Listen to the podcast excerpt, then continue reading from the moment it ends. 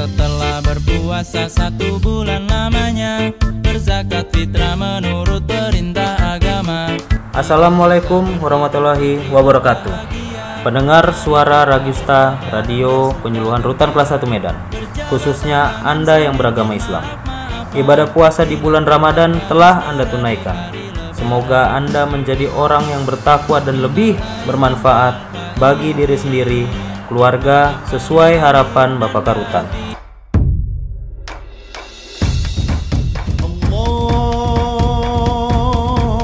Hari yang fitri kini telah tiba. Mari kita bina kembali hubungan silaturahim yang telah terjalin selama ini. Saya, David Petrus Nikolas, selaku Kepala Pelayanan Tahanan Rutan kelas satu Medan, mengucapkan selamat Hari Idul Fitri satu Syawal seribu empat ratus empat puluh dua Hijriah. Minal Aizin Wal Faizin. Mohon maaf lahir batin. Satu bulan lamanya berzakat fitrah menurut perintah agama.